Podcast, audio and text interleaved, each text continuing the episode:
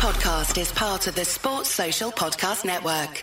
Tickets for my live audience with UFC superstar Paddy the Baddy on the 7th of January in Liverpool are now available on Skiddle.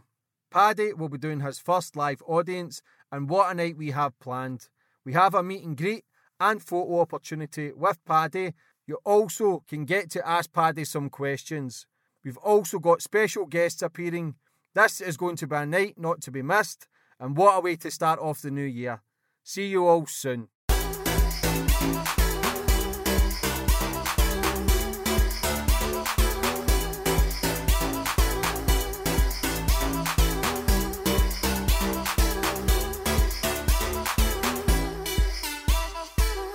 Boom, we're on. Wow. And today's guest, Della Wright. How are you, Della? I'm good, thanks, James. First of all, thanks for coming on the show. Thank you for having me. You sent me your book a couple of weeks ago, heartbreaking read. 6 years old, groomed, abused, raped, but very heartbreaking, very brave as well to tell your story and help many other people now and come forward and hopefully help them try and heal from their past. But first and foremost, how are you? Good. So your book's called Trapped, which we'll plug straight away. We'll leave the link in the description. I had to skip through it quite a bit. I've got kids myself, so yeah. It's quite tough, isn't it? Quite dark reads, yeah. But very powerful as well, especially to come forward. And the man who'd done this eventually got 22 years in prison. So first and foremost, very brave of you and proud of you. Before we get into everything, I always go back to the start of my guests, where you grew up and how it all began. So it all began in Neatures in Birmingham.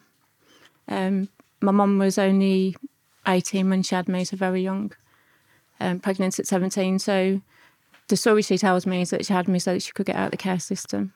She got married young, thinking rose-tinted glasses, that everything's going to be perfect once she's married and stuff. My dad was a bit of a bugger and a womaniser, liked drinking. So, yeah, they got together a lot younger than, they were immature. Didn't have a good upbringing themselves. Yeah, so they got together, had me and my brother. And so very early on, my earliest memories at 2.5, high-rise block flats in Neatures, and the police banging the door down. Yeah, my brother was next to me in the car. He was screaming, I remember that vividly. I remember them breaking the door down, and the reason being, Mum had gone out to the pub. My dad was now in prison for armed robbery. So, yeah, she was on her own, and she liked to go out and meet men. That's one of my earliest memories and up to one of my last memories of her. So the police battered the door down. And then it's only after reading my care files that I understand this was a regular occurrence. Did you feel neglected at a very young age, or were you kind of oblivious to it? Oblivious at that point. I was still too young. But yeah, once I got a bit older, it was quite obvious that she wasn't interested in us, or she was on a lot of medications. I do have to say, she had mental health issues and she was on medication. She drank a lot. She liked to go out and meet men, as I said. And yeah, so you have to grow up very quickly. Mm-hmm. So even there's a lot of parties and stuff in your house, a lot of drinking, a lot of smoking, a lot of men, women coming in and out. Like, yeah.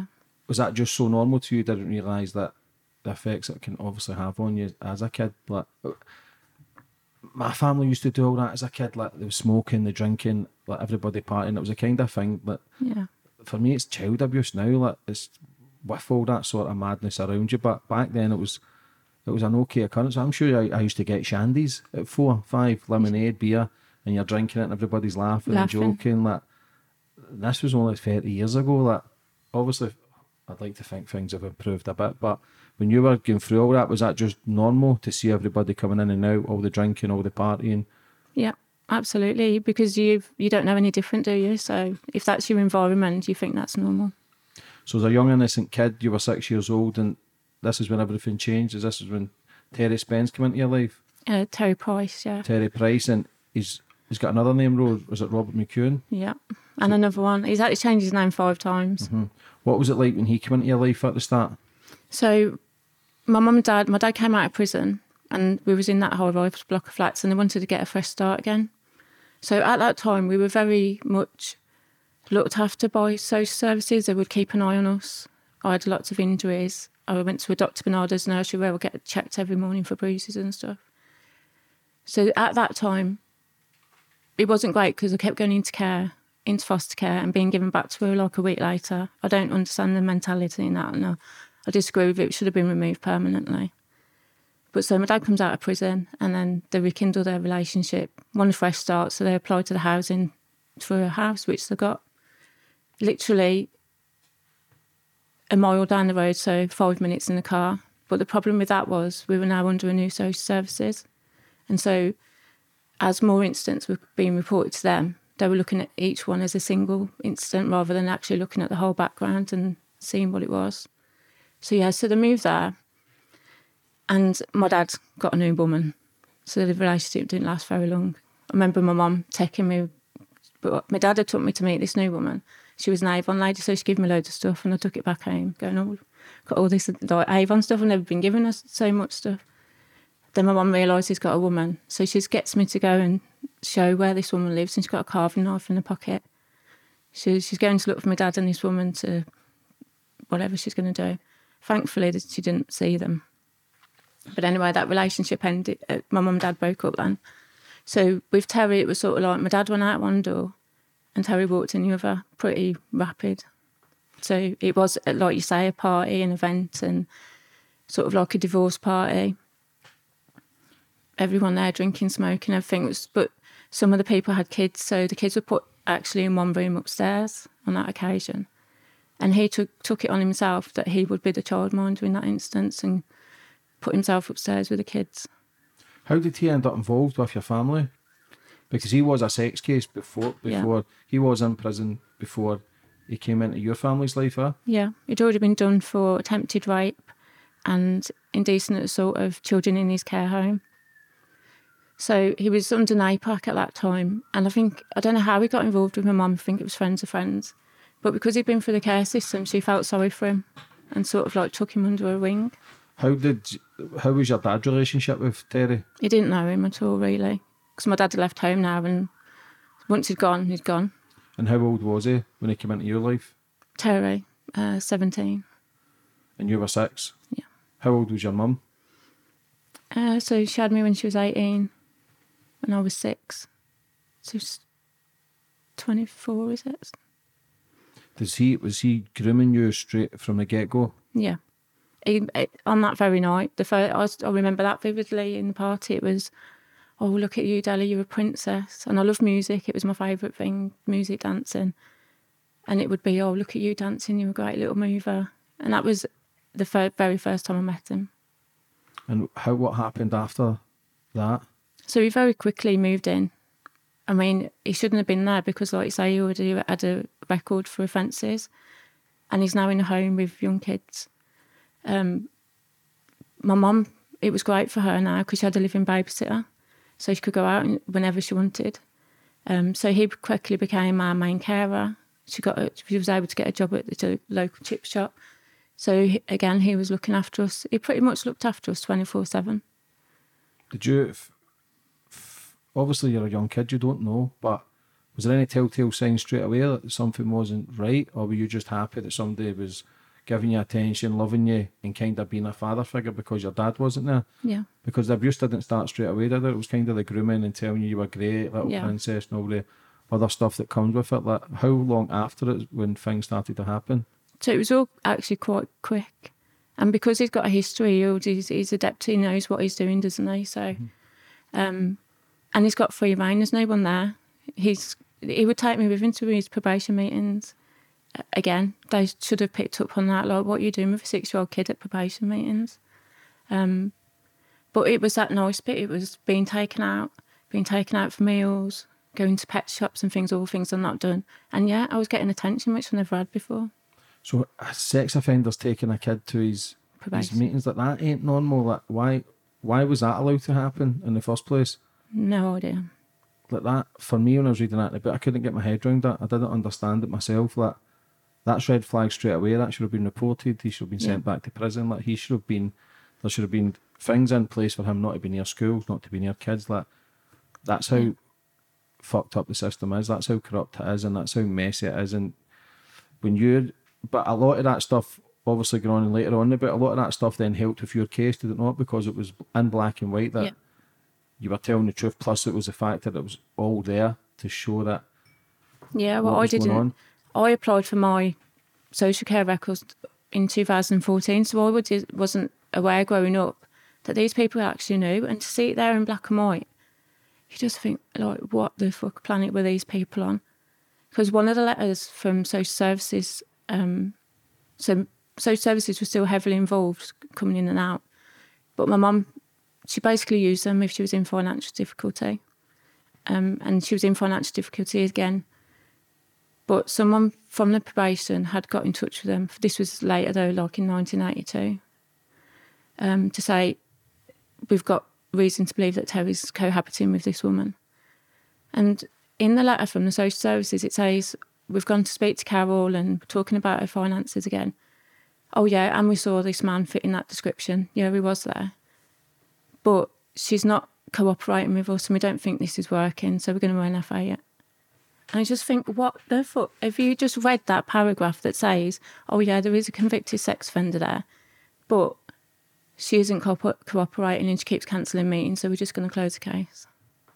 Mm-hmm. It just blows my mind. Like, I did a talk the other day with a load of people that are now becoming social workers, police officers and everything. I was like, please, just remember the child in front of you. And if you ever get a letter like that from a social worker or anybody, please concentrate on the paragraph that says that there's a sex offender sitting there and not because the parents won't cooperate. How let down do you feel by the system? Completely. Every single professional I've ever encountered has let me down. See, Terry, was he having a relationship with your mum or anything? Or was there any telltale signs that what he was up to? He may have. I don't remember them having any relationship now, but that's not to say that they didn't. I don't know. So see, when he's abusing you and raping you, like, was there never anything, nobody ever see anything? Was there no telltale signs that there was things going wrong? Is that an innocent young girl? That there must have been a change in yourself. Like, yeah. Was there anybody ever noticed anything? No. They just thought I was naughty. So naughty that... So, although I had no love or any affection for my mum, as far as I was aware, every time she wasn't there, something really bad was going to happen.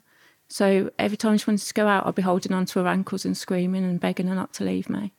When she took me to school, I'd be taking my clothes off and everything, just so she'd have to stop and pick them up because I didn't want her to leave me at school. I didn't want her to leave me anywhere because when she left me, it was going to be horrible. Sad that, man. Like, but they just looked at me like I was naughty. Scream out for help for an innocent kid. Like. So what age was it when Terry raped you? 6. Fucking hell. That. So it was really quick because we moved in when we were 6, and so it was. I know exactly the date because it was my nan's. So I had a great nan who I loved to pieces, and it was her funeral, and they wouldn't let me go because I said I was too young, and so he was like, "Oh, so I'll look after her." Of course he would, and that was the very first day that he raped me. How old were you? 6. 6. How long did that last for? What do you mean, how long did he continue raping me like that? Yeah, up until he left in 1981. So that would have been February 1980. And so up until 1981. Over a year. Yeah. It's so sad, man, to hear that and think that goes on. Like, my daughter's in the next room. Like, yeah. Like, even anybody kind of... I've had an undercover... paedophile on, he went undercover for 20 years to, it's one of the world's darkest jobs, to help catch people, and the things that he was saying, how people operate, they don't just groom the kids, they groom the parents first to get in with the kids. Like, this is the sixth society we're in with social media, TikTok, Snapchat, like, the things that people can get to. Like, if these guys want their fix or women want their fix with kids, they'll get it, no matter what way, and they'll do anything to get it. Like, see, when you were going through that ordeal, like, as a kid, like, can you remember that, or do you try and block all that out and it feels like a nightmare? You try and block it out, and that's what I did for a long time, so I managed to push it down, but it came out much later in life at one of the worst possible times when I was giving birth. So you don't realise, you don't get told that as women as well, that you can try and push the trauma as much as you can. But so for my last 2 births I was induced, and I think that's where what kicked it off, isn't that I had no control or power. They took all the power from me. They were controlling the contractions and everything. And so you go into yourself And I started having flashbacks while I was giving birth. And even after I'd given birth, it probably 30 minutes, 40 minutes after, no one notices that you're just not there still. So this guy's in your life for over a year that he's abusing you, he's raped you, he's anally raped you as well, like he's done some horrific things, and you're only a 6-year-old kid. Like, it's sad to think that nobody seen anything, nobody was looking for anything. Was this guy just such a manipulator that everybody thought he was a nice guy? Mm. Or was there telltale signs that it was... There was definitely telltale signs. The way I was acting, my mum would find my pants down the back of the sofa and stuff like that, and I would get into trouble for it. So when they started anally raping me, it's awful, but I would have poo in my pants, and I'd be absolutely terrified that I'm going to get in trouble again for having my pants down the sofa. So I would have to go and wash them in the sink myself. And I, you know, there's all these things going on. Who's not noticing that a 6-year-old kid is in the bathroom washing poo out the pants? When did it come to an end with him? Did he not go to prison? Did he not kill someone? Or... He did, and that's the reason that he left our home. It's not because anybody intervened or any professional took an interest. He murdered someone, who stabbed him 47 times, which is horrific. Did they ever threaten you? Like, because in the book it was always trying to be nice. There was never any violence towards you. Like, was you ever beaten or anything? Well, that's when it changed. So up until the actual rapes, he was lovely, and even... the abuse, he made it nice, as in you were being comforted, lying on the sofa together and have a snuggle and watch Top of the Pops, which was my favourite thing, and dance. You know, you love dancing, or oh, watch you dance. And I had just like a teddy girl skirt, and it'd be like, oh, spin round and start stripping off, and he'd do it the same. So it all felt normal again, because you've got no reference, have you? You know, if you're in that environment and some adult who you trust is telling you to do these things, you do them. So that, you know, he won me over that way. I just thought it was all normal, and I actually craved that attention. I didn't have my dad or anything, so getting the attention was nice then. But when the rape started, especially the anal rapes, that's when he would be vicious and nasty.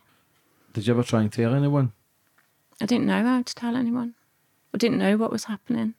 So my way of telling people was grabbing hold of my mum's ankles and screaming and begging her not to go, because I didn't know what it was, what was happening. I just knew it was nasty and I didn't like it. So he ended up coming out of your life because he killed someone? Yeah. How did that happen? I can't remember exactly, but he was convicted of manslaughter. He got given 3 years, but he only served 1.5 years. For murder? For murder, yeah. This is the thing, all these nonsense and sex cases are all protected. Like, they get lesser sentences, and everybody I know, like, they're all protected in prison. They should be let in with the normal, like any prisoner. That should be a free-for-all. They shouldn't be protected. How can you be protected abusing kids? How can you be protected if you're raping kids and killing kids? Like, for me, you should get what's coming to you. Yeah. For me, like, they should bring back hanging. Like, they genuinely should, because they say there's no way they can change their mind. If you've got those tendencies, they can't change the mindset. So for me, it's... I know in America they castrate them, but for me, man, if you're doing those crimes, if you're willing to hurt a kid, you should have the death penalty. You should have your head chopped off. You should be... That's the only way to keep kids safe. But even the thing with Balenciagas, I've seen that on the news, that promoting paedophilia, promoting bondage in kids, that the sex cases, that even when you get into as dark as Hollywood, that the things that go on is unbelievable, man. Like, and it's right in front of your face, and people are buying into it. And we want to talk about Will Smith slapping people at the Oscars. We want to talk about all the other shit that kind of deflects away from what's actually really happening in life and the important thing, child trafficking, like everything that goes on. Like, there's so much shit, darkness goes on in this world that's swept under the carpet. Like, when you start seeing all this, the stuff with Balenciaga, does that trigger a lot of things in your mind to this day? It's the same thing as that social worker's letter again. Like, the main bit is there, but everyone else wants to focus on all this bit rather than the actual reality of what's going on. I think it's too difficult for people to look at, isn't it? So, see, when you go to prison, when he goes to prison, was your life so messed up then as a kid, or were you just trying to get back into a normal life? Because you're, 7, 8 years old. Like, how did you then get on with life when he was in prison? So my mum would take us to see him in prison. It's not like he's gone from my life. We still went to see him. So when he did get back out again, I was about 9 when he got out. Like you say, trying to get on with life and everything. And I just remember coming home from school one day, I opened the front door and he was standing there. I just refused to go in the house, so I screamed. It was absolutely chucking it down. There was thunder and lightning and everything, but I ran over to the park. I was like, I'm not going in there with you in there. And I thought, you know, my mum would come looking for me, but she didn't, he did. And I was actually really scared then, because I know that there was a good side of him and a bad side of him. And I thought, I'm going to, you know, you don't know which one you're going to get. So me speaking up and saying, look, I'm not going back in while you're there. And he was asking why. And I said, because I don't want them things to happen again. And the mad thing about that situation is he said, okay, come on, come back in the house. So we'll go back in the house. And he never physically touched me again. But it's not, you know, that from that day. But then that makes me think it's my fault, as in, why didn't I just say that earlier then? They're very clever at manipulating you to feel like it's your fault that these things have happened, because all you had to do, Della, was say, don't want to do that. So then you carry that guilt then from being a kid to, it must be my fault. But so he was still in our lives from then. So the probation actually did write to social services then and say, look, this man's just come out from stabbing someone 47 times, shouldn't be in a home with kids. And we're going to go and talk to the mum and say, are her kids okay? And we'll tell her Terry's background and to check that the kids haven't been, you know, Della hasn't been sexually abused. And I just think, you're 3 years too late, mate. That happened, that's been going on for the past, you know, since he first come here. We're talking about 1982 now. When did he eventually go out of your life for good? So then the probation did move him to a probation hostel. Mm-hmm. They spoke to my mum, so... whether she knew about it before and she was ignoring it, I don't know, but by now she definitely knows. And it doesn't stop her taking us to go and stay overnight at his probation hostel. And again, no one in that hostel thinks there's anything wrong with it. So your mum's taking you to a sex offenders hostel, a guy who's raping you, who's been in prison for murder, but your mum's still taking you to see him. Like, what was your mum's mindset like to be even the murder? You keep your kids back from them, it's a fucking serious charge, never mind. Oh, did your mum know all the others? She must have by then. That's sad, man. It's heartbreaking to think that.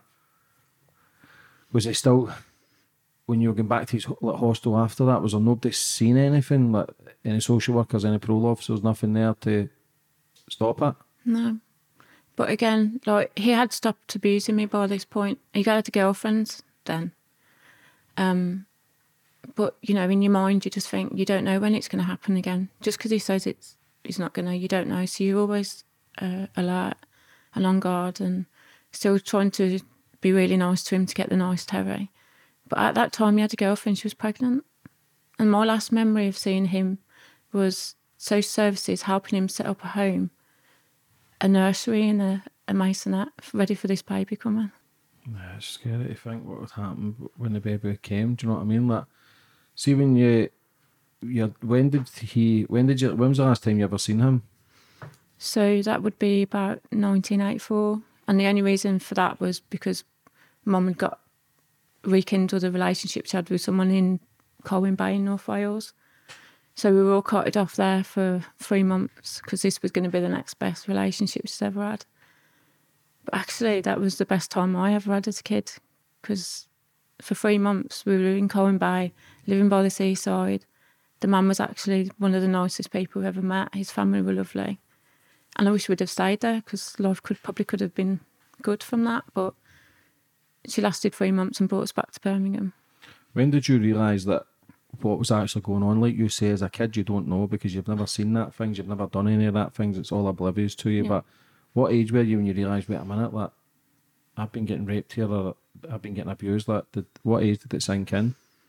So when we came back from Wales, so I'd already been abused by a family member at this point, but I didn't realise what that was either. And again, that was around the same time as my dad left, so this was all going on. And so when we came back from Wales, this family member had someone complaining about him to the police. And so the police came to visit us. And so I'm 12, this other girl's 12 that put the complaint in. And the police come And because this girl's in care, the way the police frame it is, oh, she's a bit of a tartler, isn't she? And she's flirting and she's, you know, the police were talking about her as if it was all her fault and she'd led this person on. So I'm thinking, hang on, I ain't saying anything. The way they're talking about her, I ain't having them talk about me like that. And my mind's going, so what, those things that happened were definitely wrong because the police were involved now. But at the same time, I'm shutting my mouth and not saying anything. Who's a family member that started abusing you? Was that your stepdad or something, or was that? No, that was later. I had that as well. So it's been non-stop darkness every man that's come into your life. There's never been any protection. There's never been any love. Like, who was the first family member? So it was one of my mum's brothers. Your uncle? Yeah. Sick fuck, man. Like, how long did that last? It was just one incident. So see, when you're getting through that life, then how do you then build any sort of trust with any man? Do you still struggle with that now?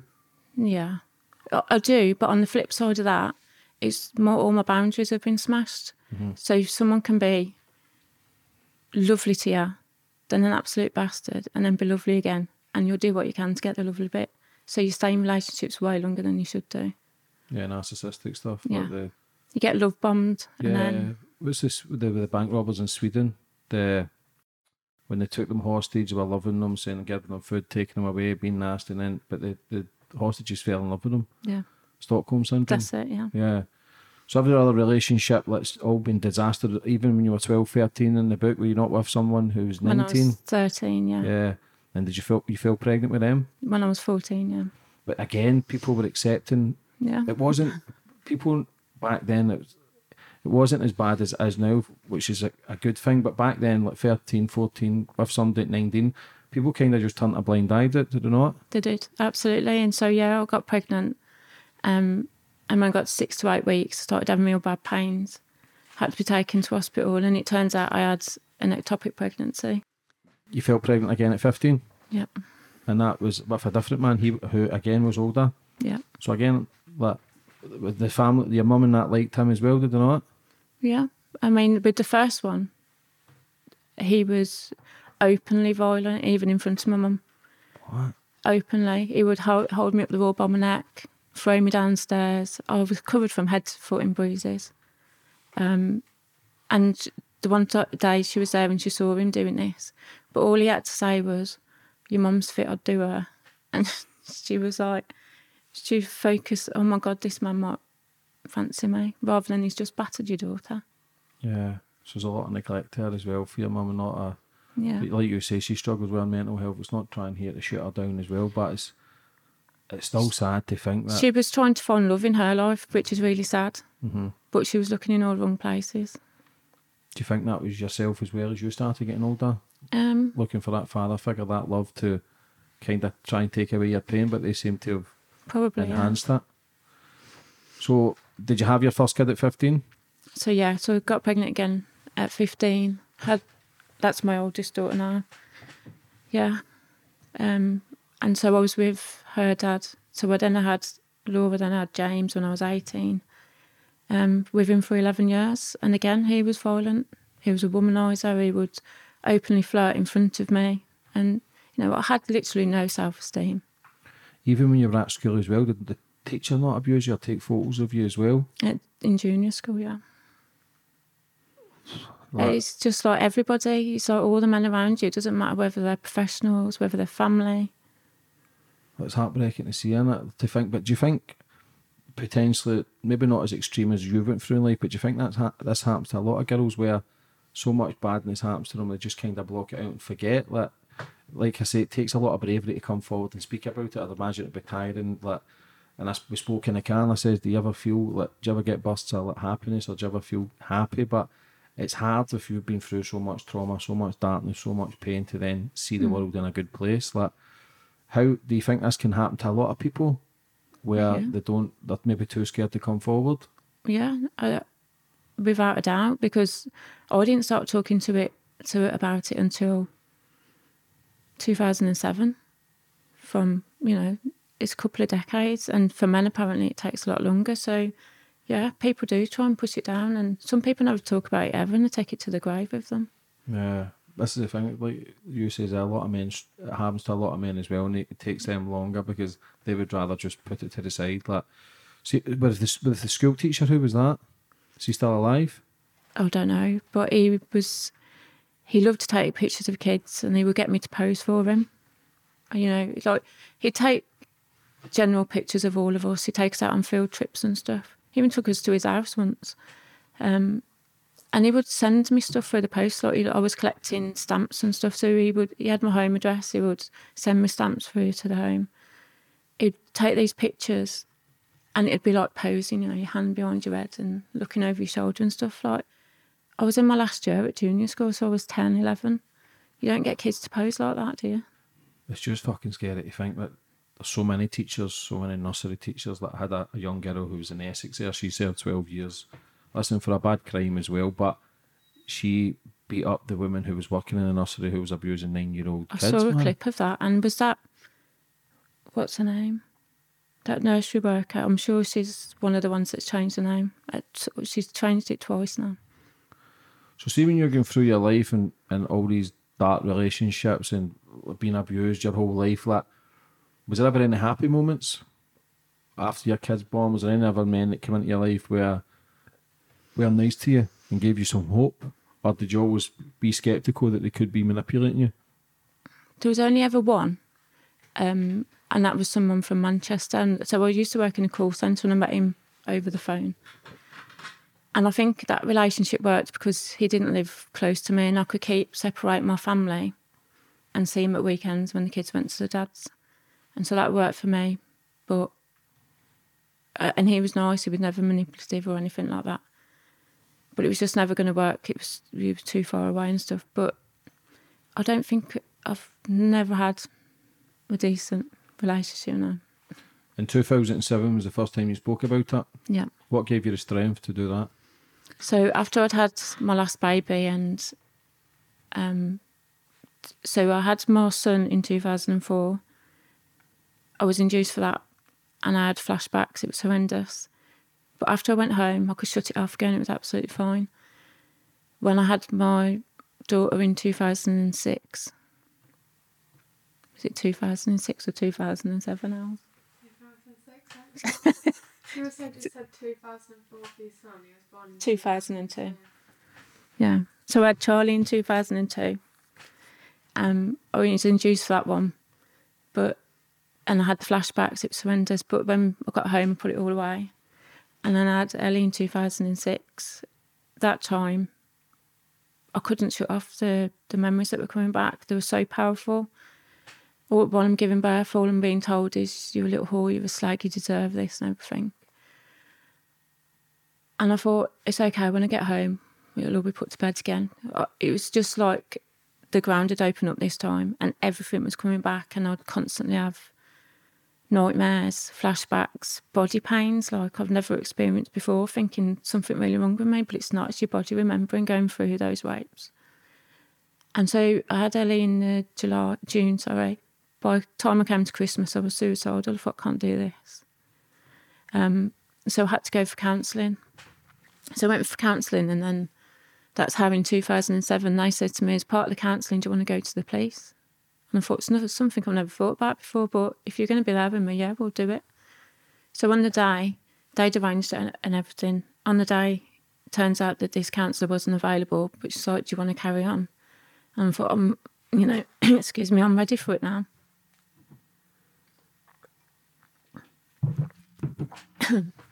So yeah, on the day, I'm on my own, and two police officers turn up. So I'm not going to talk to them. I'm not going to tell them everything I want to tell them, because I've got no support, and it's two male officers. So I give them the bare minimum stuff, and they say, oh, because it happened in West Midlands anyway, we're going to have to pass it over. I chased them up about a month later, still hadn't heard from West Midlands Police. And then I didn't contact them again. They didn't contact me. That was it. No one got in touch. What were you thinking then? No one cares. Mm-hmm. No one cares. And it was like when I went to school, so I'd had the ectopic pregnancy. I was at a Catholic school. And if you wanted to talk to anybody, it was a priest you had to talk to. And I remember going back to school after having a miscarriage, and saying, you know, breaking down in class, like, I'm in bits. So they sent me to see one of the priests, and I thought, you know what, I'm just going to tell him everything now. So I told him about being abused, told him about being raped, told him about losing the baby, and I hope I'm not coping.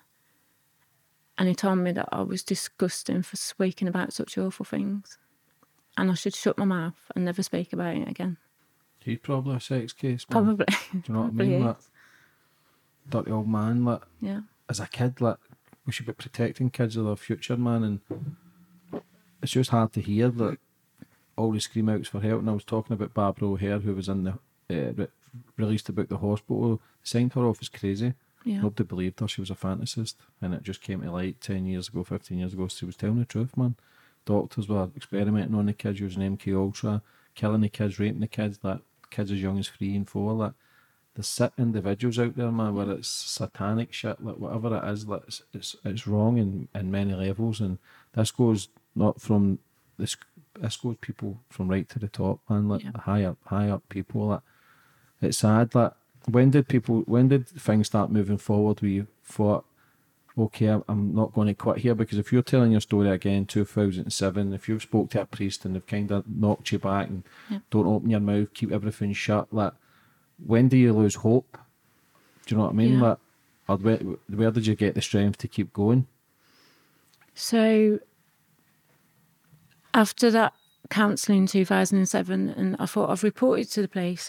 There's nothing else I can do now. I've done everything in my power, giving it to the people that should do something with it. They're not bothered. So I'm just going to have to try and build a life. So I went to uni, to Warwick Uni, and I did a health and social policy course, which was like sociology and psychology, the law and things like that. And so I started to think, you know what, I can build a life for myself, get a career, look after, you know, look after my kids, don't need a man. Got to my third year, and it's constantly, you're like snakes and ladders, you get so far up and you're back down again, you get so far up, or a life built on quicksand, you get so far and everything just goes again. And so I'm trying to juggle 2 kids by myself, going to uni. It was all just too much, and ended up feeling depressed, and you don't realise your whole life you've had PTSD. And, you know, so it just got too much, and I had to give that up then. So I took time out of it and thought, what else can I do? So I started working with ex-offenders that had just been released from prison, like volunteering to help them, get them resettled. I always said to them, don't ever give me a sex offender, because I ain't working with them. So I actually enjoyed doing those things, and I thought, well, do you know what? The people that I went to for counselling were amazing. So I'm going to go back to them, which is Rosa in Rugby, and see if I can train with them, and I can work with people that have been through exactly what I have. And so I trained with them to be a counselling support worker. Absolutely loved it, but I didn't realise, I didn't know what was happening, and a lot of words I'd never heard about before. So I didn't know that about PTSD. I thought it was just soldiers that got that. I didn't know about somatic memories, like, so body memories. I didn't know what was going on with those. There's whole new words coming out on training. So as I started to see people, I'd start getting real bad pains, like bent over pains, when had to go and do my sessions with them. And I'm realising, you know what you're doing, Della? You're re-traumatising yourself every time you go in there, listening to other people's stories. So I had to... so I was doing that. I was also enrolled on a counselling course, because I was going to train to be a full-time counsellor. At the same time, I thought, you know, I'm in a real strong position here. I've got my life sorted. I know where I'm going now. I'm going to go back to the police again, because all that had come out with Savile, and people are talking more openly now about abuse and that stuff. So, yeah, so I thought I'd go back and I'll report again. So I did. And it was actually a really, really good positive experience this time. It was a woman officer. She listened. She believed me. She did the video evidence, and she said, this is so important, Della. I'm going to take it to Aston this afternoon and tell them what's going on. And I thought, finally, like, it's the first time ever that someone's actually believed me and listened and acknowledged how important it is. So I thought, well, everything's going to go off now. We're going to get somewhere. Another 3 months, nothing. So I had to contact them again. And it's West Midlands Police every time. They're just so slow with these things. So eventually the officer from West Midlands Police gets in touch, and so we arranged to do another achieving best evidence thing. And she says to me, she goes, oh yeah, we know who Terry Price is, but that's not his name now, he's called Robert McCune. And I didn't even think that was a thing. I've never heard of that before. And I thought, do you know, that's funny that is, because sometimes you try and, do you know, like you've got things like Friends Reunited and Facebook and everything. I tried to find him because I thought I want to know what his life is like now and if he's got a family, and I could never find him. I had no reports of him or anything. And that's probably why, because he changed his name. So that was the first time I'd ever heard of them changing the name.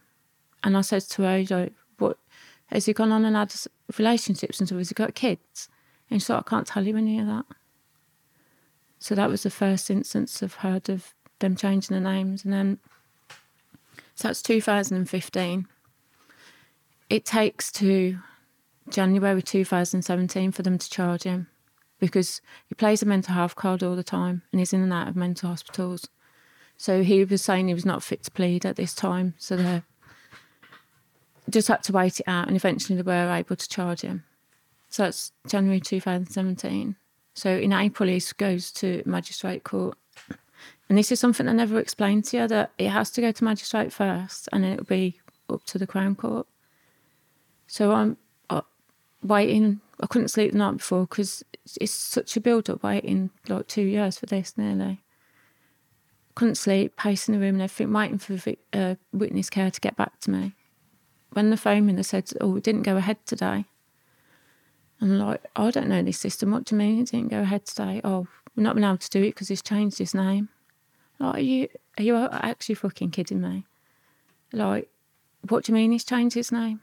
Oh, he's Mr. Mac now. So he can't enter a plea, he can't, because the paperwork's not in his name. So you're letting a sex offender take control of the whole show here. He's laughing at you, he's making a mockery of the justice system. He's wasting taxpayers' money. And now you're letting him have control over me again. Did you feel that? Yeah, absolutely. What was it like when you found out you get charged 30 odd years later? That was amazing, because I didn't think I would ever get that day. But they phoned me. I was in hospital waiting to have some tests. And they phone you. They don't ask, you know, are you all right to take this call or anything? You're in the waiting room trying to listen while they're telling you such important information. They don't... I think once you're in the system, you're just, you know, you're just part of it. You're like, this is about you and your life, and I think they really should understand the effects on the survivor. But you're just part of the system. They don't care. Did you see him in court? Yeah. What was that like for the first time seeing him in years? The guy who raped you at 6 years old. Yeah. I'm sorry I have to laugh at this bit, because what's it like seeing him when they allowed him to wear a big black curly wig? I mean, what the fuck? Why? So I was going to have screens in the court, as you can do, but they said he's not here. He's not physically. He's going to be on a monitor on a TV. And I was like, oh, well, that's sound then. I don't need to have the screens or anything. I'll just stand in the witness box. So he's there on the big, massive telly in front of me. And it's like a clown wig, a big black curly clown wig. And I'm just thinking, are you having me on? Yeah, like, this is a court and they're allowing you to do that. And he did it so that I wouldn't recognise him. But why are they allowed to do shit like that? So that was the first time I saw him. And I literally had to laugh. I thought, like, why are the courts doing this? Mm-hmm. So, because they got me on at the very end of the first day, and that's what I saw of him. But the next day, anyway, it carried on as normal. He took his wig off and everything by then. Did it bring back a lot of emotion, a lot of hate, a lot of rage, seeing him again for the first time? Yeah, it did. And now, even now, I've still got his image in my head now. So everywhere I go. So I couldn't travel by myself. I have to have someone travelling with me, because you just see him everywhere. So, how long did the court case last? So it lasted for 4 days. How hard is it to get a conviction with something really that's so old, a 6-year-old? Like, Yeah. No DNA, no... How do you get a conviction from something like that? It's really difficult because it's your word against theirs. But like you say, I had the evidence in black and white that he was seen as. Things in my medical records that showed. So, yeah. And also, so now they can bring bad character references in. So that his barrister was trying to say, no, we're not going to go down that route. But we managed to argue that. And the police were able to bring in his bad character. What about his previous convictions? You can't use that in a court case, but what other previous did he have? So he was actually at that time currently in prison because of abusing a girl. Like, after the 4 days, what are you thinking? You thinking, I'm going to get a result here? Are you thinking he's going to win his case? Like, and then people then make you out a liar, fantasist, whatever it is, the same as Barbara. Like, then your life is completely... in turmoil, as if you've made it all up in your head. Like, must all the emotion that must have been happening. Like, after the 4 days, when you eventually got a conviction, like, what are you thinking when you got a guilty? Just wow. Like, I was looking at the jury, and they were looking at me and going, "Don't worry, don't worry." These two women on the jury kept looking, and I thought, just don't take that. It's lovely that they're doing that, but you can't take it to heart because you don't know what the rest of them are thinking. But yeah, as each charge was read out and it was guilty, guilty, guilty, like, I was just holding my dad's hand and we were just crying our eyes out. But they tell you not to do that because they don't want you to sway the jury. But I think it's over now. I think I can show a bit of emotion now, can't I?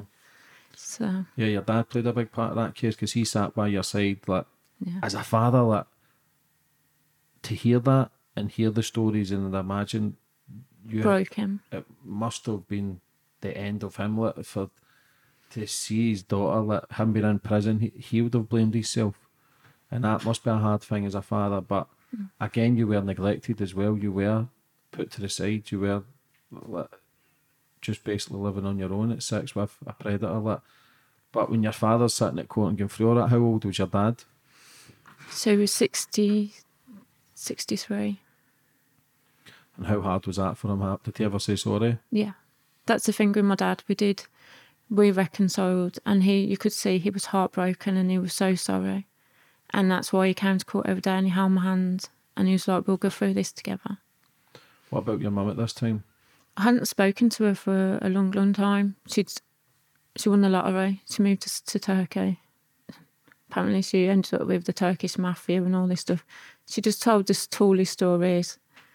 Apparently, she'd had twins while she's out there and everything. And it just got to a point, do you know, I can't have nothing to do with you because you're emotionally abusive, and I don't know whether what's right and what's wrong with you because you lie all the time. So the first time I saw her was when she was on the stand in the trial. So you went, but your mum, when she was on trial to give evidence, she gave evidence against you? Yeah. Did she not say that you were the one instigating it? Yeah. A 6-year-old? Yeah. But that's sad. Like, as a mother, like, that tells you how fucked up her head was, if I'm honest. Like, no disrespect, but I can only speak it from what I see it, and that's not right, man. Like, how can you say a 6-year-old is instigating to get raped, to get abused? Like, why was she doing that? Not maybe take any guilt or blame? There's no excuse why she done it, but she did it so that, you know, to deflect from herself. Did she ever speak to you after that? No, I would never speak to her again. She's still alive? No. So there was never any sorry, never any... No. To be honest, man, that's a hard thing to pull away from any parent, but if they're not feeding your soul, if they're not enhancing your vibration or making you feel protected, then fuck them off, innit? I'm a mum myself with 4 kids, and that makes you reflect and look back and realise how fucked up your life was. So what was that feeling when she stood in the dock and gave evidence to say that a 6-year-old was instigating to be raped? By that time, I already knew what she was and what she was about, so when she did it, it just confirms to me that I did the right thing, having nothing to do with you. Because you've been manipulated and groomed your whole life, like, you'd probably always want that love and probably always went back, like, to then get that closure and go, wait a minute, nah. You're the bad person. Like, how can you let any kid be around people they're that nature and you know what they're about. Do you know what I mean? Like, see when they got the guilty, because it's that's a big sentence. Yeah. For 22 years ago, like that's a big sentence. That's the sentence as it should be, hand out, if I'm honest. But when he gets 22 years, what are you thinking?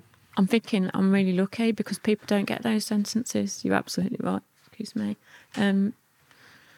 Yeah, you shouldn't have to put lucky, and I've gone through all that in the same sentence, but I know how lucky I am because people just don't get those. So yeah, but then I'm thinking, hang on a minute, yeah, I've been through all this and he's got this sentence.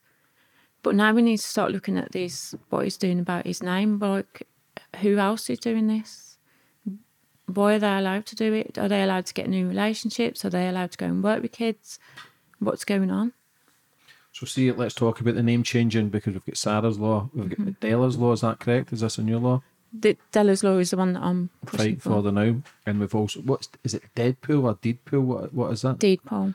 So deed poll is, what is that? People changing their names? Because we, like us, it says in the Carlos, Peter Tobin, here, he'd murdered the innocent Polish girl, but he'd done many murders before that, changed his name, came to Scotland to work, worked in a chapel, but then the priest, he was having sex with that young girl, he was buying her laptops and he was getting prostitutes to the chapel. That, so much fuckery goes on, man, with these people, but he changed his name, so it's kind of a new identity. Like, how easy it is for sex offenders to change their name? Too easy. How so? So you can either go through the Royal Courts of Justice and it costs £45 and it will be in a newspaper and it will have your old name, new name, address and everything.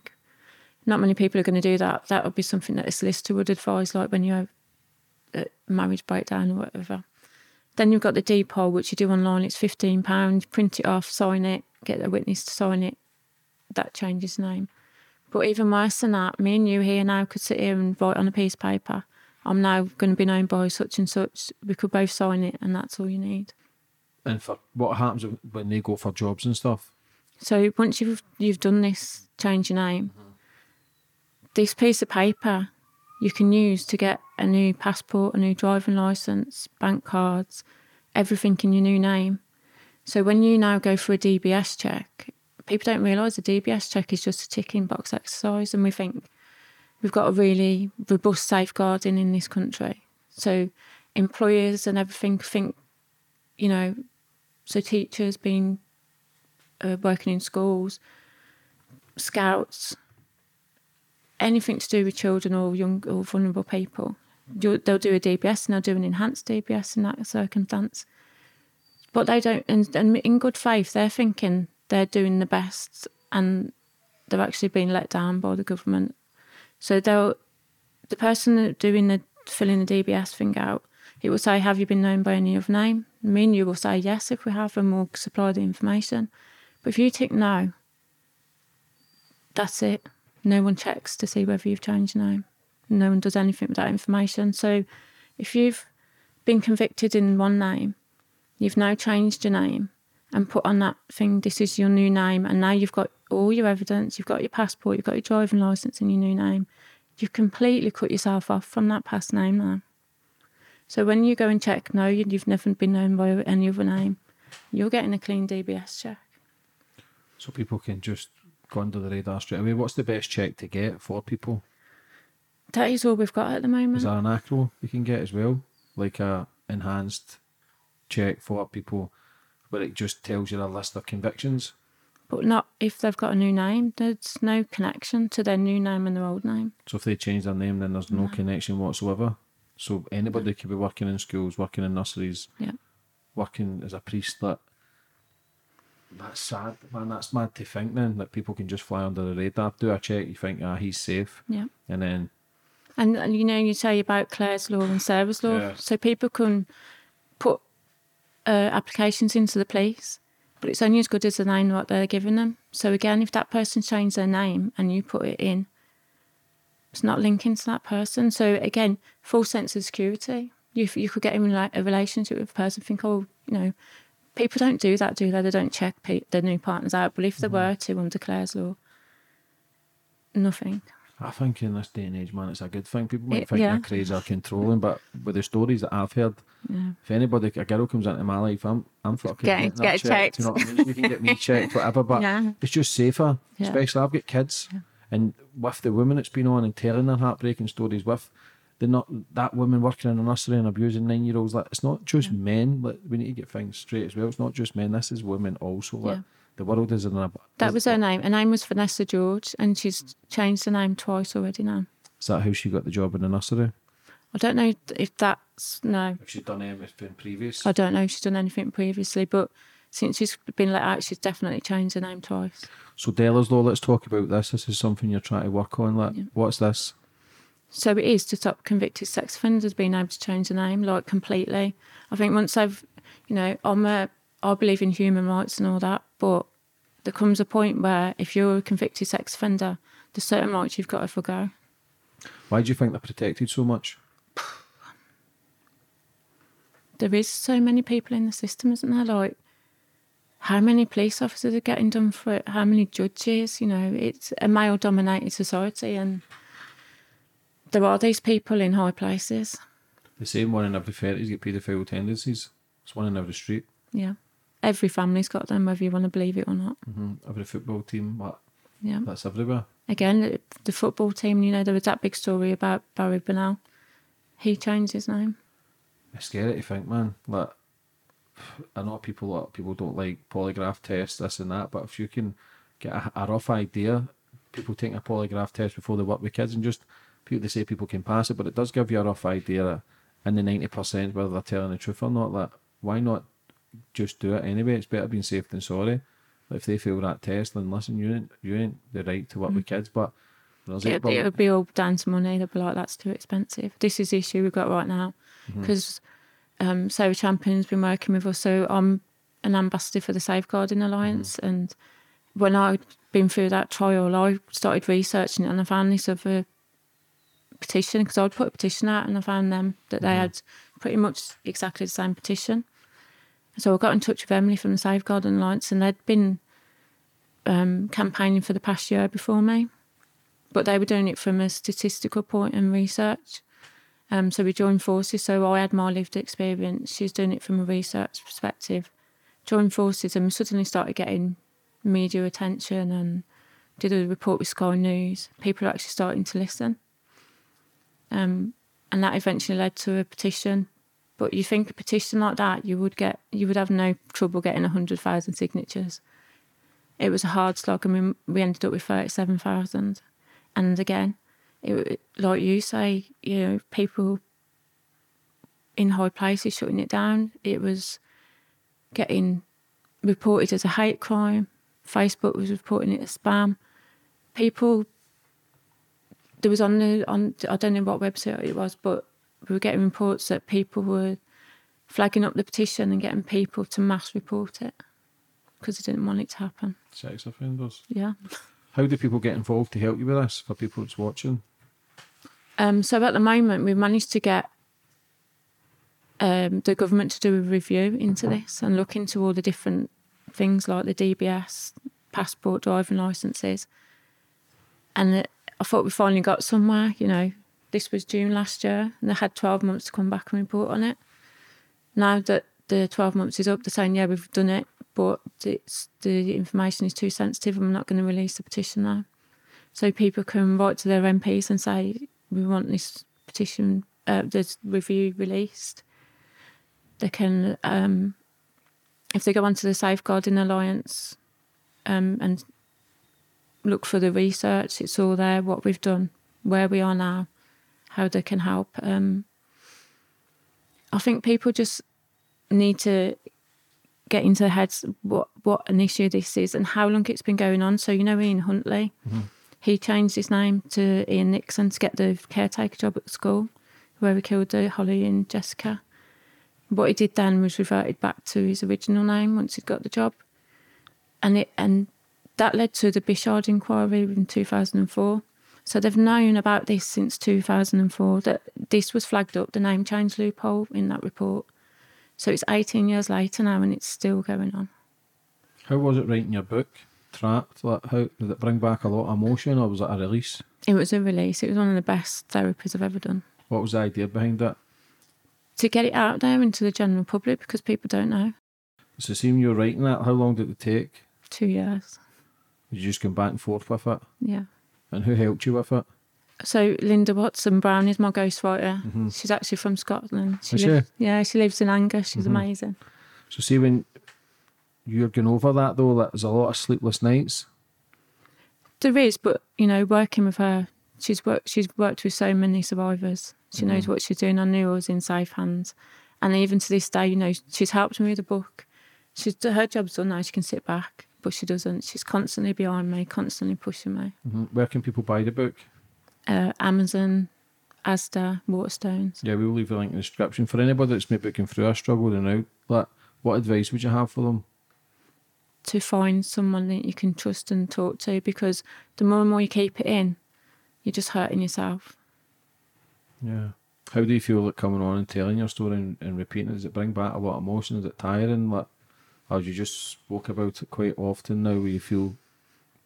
It's tiring. And, you know, I have to take time out probably for a couple of days after, but you get back up and you do it again, and I'll do it again, and I'll keep doing it until this law is changed. How far do you think you're away from getting this law changed? I think we're really close. I think once they release that report, the public will see how bad it is, and they're going to have to do something about it. Because I know is it Sarah? Sarah Champion. Sarah, was that her that killed the paedophile? Sarah Sands. Sarah Sands, who was it? She killed the paedophile who abused three of her sons. Yeah. Stabbed him. She got 3.5 years, and then they doubled her sentence. They did. You should be getting rewards for that. Yes. Like, I don't condone violence. I do condone that. Like, these people are never going to change. That man had 24 convictions before for child abuse, and he changed his name. She's done everybody a favour. Like, that's what her son said. But it's so hard because the sentences are so lenient. So a guy get caught with 500,000 worth of images and only get community service. Like, how can you download so many images and just get a slap in the wrist? Like, I get 6 months in Berlin prison here for a driving offence. Yeah. Do you know what I mean? People get so less sentences, and that's why they just keep recommitting. There's no thing in place for them to be scared off. Well, there's not, and even if they did, and if they got a short sentence, come out, change the name, start again anyway. Mm-hmm. So when you started coming forward and telling your story, how many other people then came forward to then tell their story? So I've had a lot of people contact me. I'm not going to tell you their stories because that's their place to say it. But people from one man in Ireland he abused girls over there, came over to Liverpool, changed the name, started abusing again.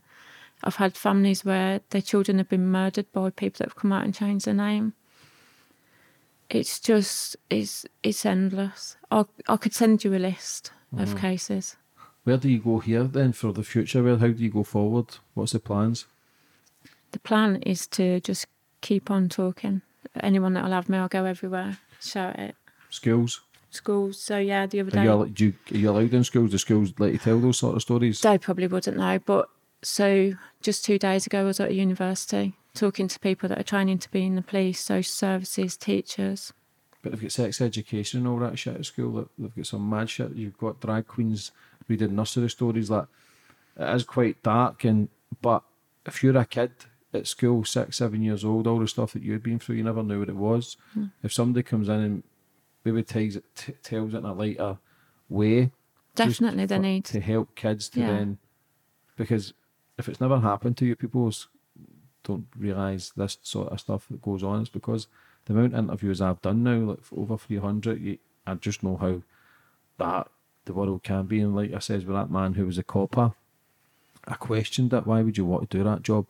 Part of me thinking, but why would you do that job? Like, I've got kids, but it made the sense when he says, look man, when I done the first job, he says I'd saved a kid, so how can I walk away?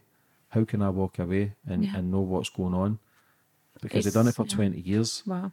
And he went through it because his mental health's fucked. He had to watch the videos, he had to look at the images to pretend to be one, to then build up a case to catch them, had to be calm, and he did say to his psychologist, look, what if I start enjoying this? Yeah. He was scared that that was a possibility because he was seeing it so much. You would, wouldn't you? Yeah. I mean, like when you've been through it, people say, oh, people that have been through it then can go on to be mm-hmm. sex abusers themselves. I don't buy that story. I think that's actual bullshit. Mm-hmm. Just, you know, because when I've had my kids, I'm more scared, like you say with that copper, oh my God, what if I do that? You're terrified because as a survivor myself, I could never inflict that on somebody else. Mm-hmm. But yeah, you do worry about, because they say paedophile, you know, sex abusers, people that have been abused can go on to abuse. See, with your kids and stuff, how protective do you become? Do you become overprotective, or have you got to understand, okay, wait a minute, like, that is 2022, where you try and give a bit of leeway. Like, how do you then try and mother your kids? Yeah. Does that become difficult? I probably have been overprotective. I think my kids would probably say that, but I know that, so I actively try not to be. And so, but, you know, like sleepovers and stuff like that, they'll be at my house. Bring all your mates to my house, I can all come around here, you ain't going. Yeah, well, I'm actually interviewing a woman police officer from America. There's actually TikTok videos I've seen, and she doesn't let her kids have sleepovers. No. She doesn't know about the parents, doesn't know who's coming in and out of the house. So she works with abused kids, and the cameras that are in showers, the cameras that are in the rooms, like, it's so fucked up, man. Like, so being overprotective, I believe, isn't really a thing, especially in this day and age. No. You don't obviously want to suffocate them, but it can be difficult when you hear the stories and realise the extent of where people go to try and groom kids. And like I was saying, they don't just groom the kids, they groom the parents now to get to the kids. And some of these guys are in the park just to smell the kids' hair, or they'll groom the single parents, go on dating apps. That terrifies me. Find out if it's a single parent. They go on websites on like Facebook to see our problem childs, to see what parents are struggling with their kids. They'll build up like a case with that person first, and they can play it off them where they've then gotten in. Some of them take a year, 2 years to... They will. They'll take their time to get to where they want to get to. And you say about cameras and stuff. There was a teacher from my area that did exactly that, had cameras in the shower blocks and everything. Got convicted of that. He's moved up north somewhere, changed his name. Mm-hmm. There's another teacher, Ben Lewis. So he got convicted for indecent images. He moved to Spain, changed his name, became an au pair, worked in private schools. He's just got done for 36 children over there. Oh, that's mad. I like to think like what's actually going on. Like, how do you then, if you're constantly working on it every day, constantly trying to change the laws, constantly hearing these stories, that you can ever move on with your life? Do you think you'll just constantly be working on this to then try and create changes and help other people that? Because there'll be no, for me, it's sometimes out of sight, out of mind. We try and flip the chapter and move on, but with you, you're constantly keep working on it. You've got the conviction that you so rightly deserve, but how do you then try and get some peace in your life? So doing the book was amazing therapy. That's been great for me. But it is a struggle, and you are battling, and you are getting people talking to you all the time about awful things. And I think I just have to... I've always been a fighter. I must have been, because I wouldn't be here now if I wasn't. So, and what I have to do, though, so there's a disconnect between little Della and big Della, and I have to do that because... I'll be so overwhelmed, I think my head would just fall off. So I'll do this now for little Della and for all the kids out there that I know are suffering. And it's another fight, and I've got to win it, and I will win it. Also, I might get knocked back down, but I'll come back fighting. And I might have to take a month off or a week off, but I'll come back. Do you still get therapy now? No. Do you think for people that's maybe in that struggle as well, is because you've had therapy, like, how much does it help people to try and release some sort of trauma that they've bottled up for many years? It does, but it's really difficult on the NHS what they're offering, because it might be CBT, but when you've got PTSD and you've had trauma after trauma after trauma, CBT is only just going to scratch the surface, it's not deep enough. So ideally I do need EMDR, but in my area they don't offer it. Mm-hmm. Yeah, listen, for coming on today and telling your story, it's brave of you. For people watching, the book was on Amazon. Like, would you like to finish up on anything? Just like to say thank you for having me here, and just keep watching, everyone, because we are going to win it. God bless you, man. Listen, take care. Thank you.